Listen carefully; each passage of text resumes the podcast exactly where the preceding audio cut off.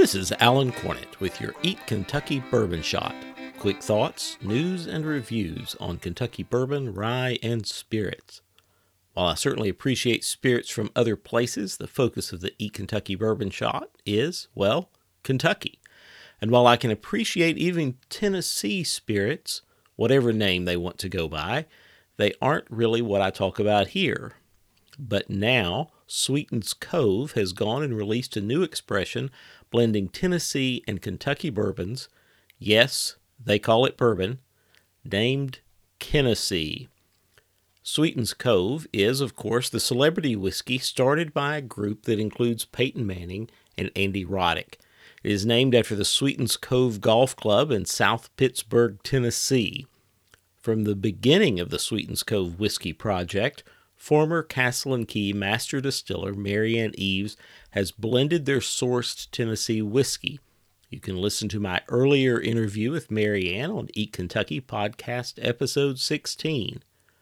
The first two Sweetens Cove expressions were limited edition releases, clocking in at $200. Now, this third blend brings Kentucky bourbon to the mix. For this new Tennessee expression, Eaves has blended the two sourced bourbons and then finished them with sugar maple wood. I initially got a blast of holiday spices on the nose with a palate of traditional caramel, along with the continuation of those initial spices. The finish lingers as befits the proof.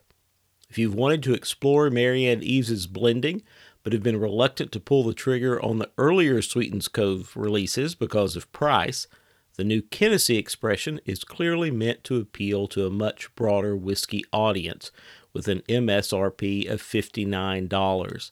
But despite that much lower price, Sweetens Cove Tennessee still maintains a solid 110.7 proof point. While we don't know what the future holds for Sweetens Cove, clearly Tennessee is an aggressive move into a broader bourbon market. The high proof and lower price makes Tennessee a welcome addition to the store shelf. It doesn't hurt that Kentucky Distillate makes an appearance either.